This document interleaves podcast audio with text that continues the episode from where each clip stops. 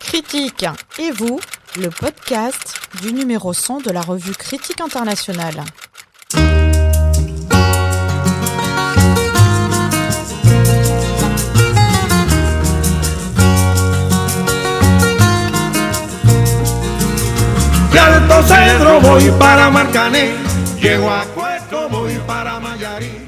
Pour fêter la parution du numéro 100 de Critique internationale, nous allons à la rencontre de ses lecteurs.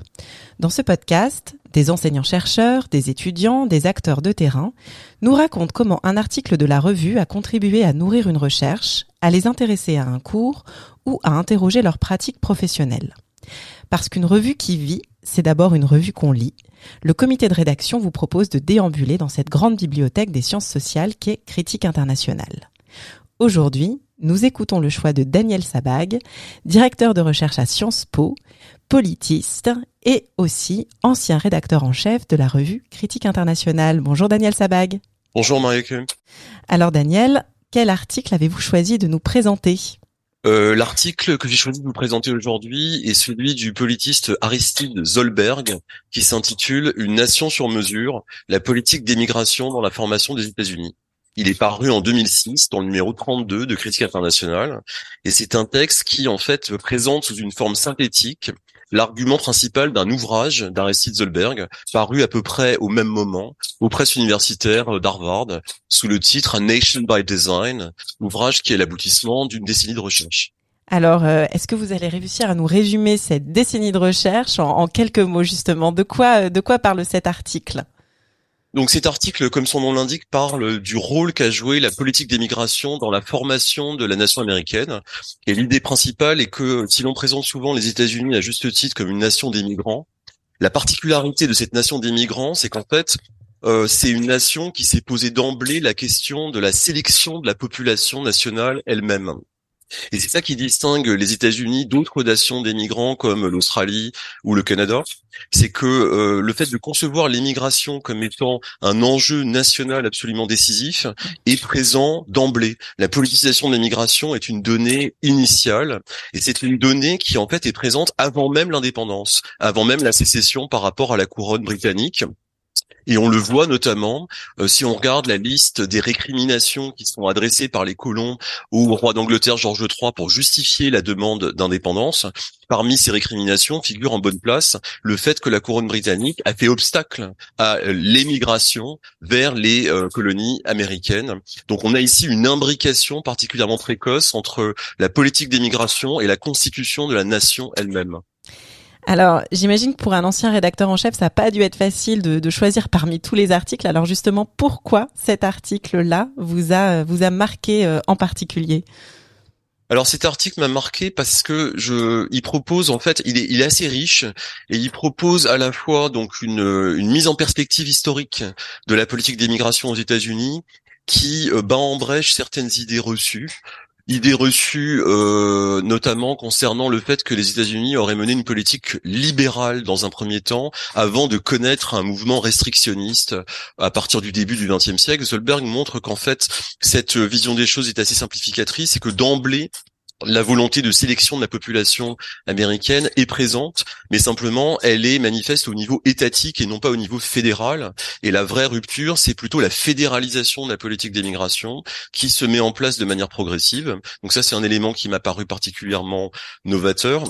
Le second, c'est que d'un point de vue plus contemporain, il permet de comprendre les raisons de euh, l'accroissement du nombre d'immigrés en situation irrégulière aux États-Unis et il permet de le comprendre en décrivant les euh, différentes coalitions qui s'opposent au sujet de la politique migratoire et en montrant que la coalition euh, pro-émigration est en fait beaucoup plus puissante. Elle est plus hétérogène, mais elle est aussi plus puissante que la coalition opposée, puisqu'elle réunit à la fois des employeurs, des émigrés de fraîche date, des groupes religieux, la coalition chrétienne en particulier, les syndicats ouvriers à partir du début du XXIe siècle, et puis la composante libertarienne du Parti républicain qui est favorable à la libre circulation des facteurs de production, à la fois le capital, mais aussi le travail. Alors que la coalition opposée, montre Zolberg, en fait est plus faible parce que ceux qui subissent le coût de l'immigration en situation irrégulière sont principalement les personnes peu diplômées euh, au niveau salarial faible et au niveau salarial qui euh, disons, est, négativement impacté par l'immigration elle-même. Donc, il me semblait que cette analyse de long terme, une analyse macro-historique, une analyse structurelle, permettait de comprendre un fait social majeur qui est euh, l'augmentation de la situation, du nombre d'immigrés en situation irrégulière et les effets dérivés politiques de cet état de fait. Euh, je dirais simplement un mot de ces effets dérivés politiques. Mmh. Euh, la victoire de Donald Trump en mmh. novembre 2016 en est évidemment l'un des signes principaux. Ce, cet article, du coup, c'est un article euh, que vous êtes allé euh, que vous êtes allé chercher. Euh, c'est un article qui vous a soumis. Comment est-ce que vous avez réussi à, à publier à publier ce papier justement avant la, la parution de, de cet ouvrage? Non, là c'est clairement un article qu'on a été chercher. C'est un exemple de politique éditoriale. Je connaissais plus ou moins euh, l'auteur. Je savais que le livre allait sortir. Je savais surtout que le livre était l'aboutissement d'un très long programme de recherche euh, et dont l'écho en France était pour l'instant à peu près inexistant, alors même qu'il y avait en France un intérêt pour euh, l'immigration aux États-Unis et que cette perspective était jusqu'à présent peu représentée. Donc là, ça a été clairement, disons, un choix stratégique qui était de solliciter l'article, de le faire traduire, le cadrer et de lui passer commande en fait. Et la commande a été euh, présente autant que tu peux en euh, un nombre de signes mmh. limité, l'argument principal d'un livre euh, dont il nous semblait qu'il devait avoir un écho pour les américanistes français, mais aussi pour les politistes français et pour toute personne intéressée aux politiques migratoires. Ouais, et on retrouve aussi là du coup l'optique de critique internationale qui est aussi hein, de, de, de, de, passer aussi, d'avoir ce rôle aussi de transmission des, des savoirs et, et de la recherche d'un continent d'un continent à l'autre. Comment est-ce que vous vous situeriez cet article euh, dans les débats justement actuels sur la question? Vous avez vous, vous avez d'emblée enchaîné sur l'écho que ça pouvait avoir par rapport justement à la victoire de, de Donald Trump, mais euh, pourquoi cet article selon vous a fait euh, a fait un petit peu date? On rappelle hein, qu'il est paru en 2006, donc ça ça fait pas encore 20 ans, mais en tout cas le temps a passé. Alors je ne sais pas si l'article en tant que tel a fait date, le livre a fait date, mhm. et l'idée c'était de présenter aux lecteurs français euh, un livre qui allait faire date avant même qu'il paraisse ou au mhm. moment exact de sa parution. Euh, et l'intérêt c'était aussi de montrer qu'Harry Zolberg, l'auteur qui était assez connu comme spécialiste des réfugiés, comme spécialiste du transnationalisme dans une littérature de relations internationales, menait aussi ses recherches depuis dix ans sur euh, la nation américaine et les politiques d'émigration qui étaient beaucoup moins connues par le lectorat français. Donc il y avait, disons, un effet d'opportunité ici qui a clairement joué. Euh, et l'idée aussi, c'est que euh, il me semble que cet article est, marquant au sens où il montre la valeur ajoutée d'une perspective euh, macroscopique, macro-historique, de d'avoir le courage de traiter de front un très gros objet mm. en regardant la politique d'immigration sur deux siècles et pas simplement mm. sur quelques décennies, avec une focale particulièrement large L'idée étant qu'en élargissant la focale, on voit des choses qu'on ne verrait pas, et notamment on voit une dimension systémique qui n'apparaîtrait pas si la focale était plus restreinte. Et le point, à mon avis, crucial, c'est vraiment le lien avec la question de l'immigration en situation irrégulière. Je donne un exemple. Il montre très bien que la loi de 65 1965 donc, qui est toujours présenté comme une loi de libéralisation, comme le moment où on supprime les quotas par origine nationale des années 20 qui visaient à restreindre l'immigration en provenance d'Europe du Sud et d'Europe de l'Est.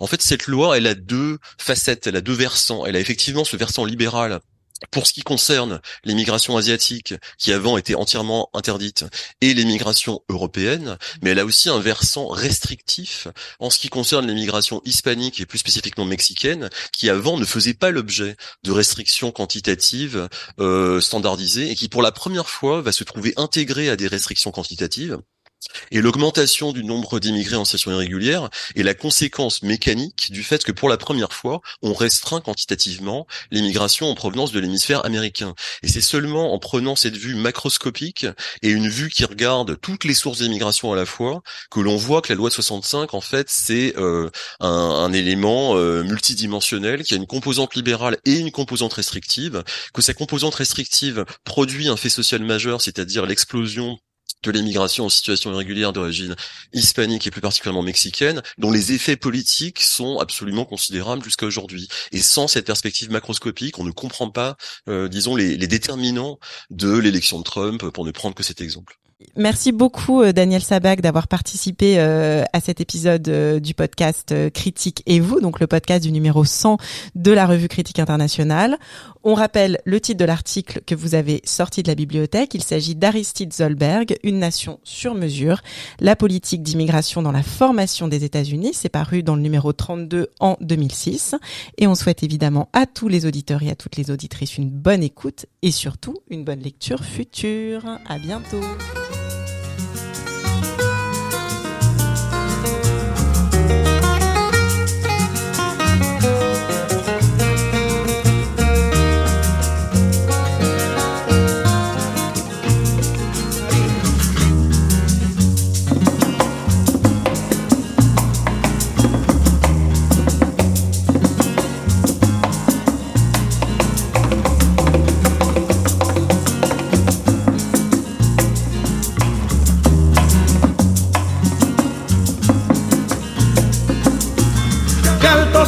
Voy para Marcané, llego a Cueto, voy para Mayarí.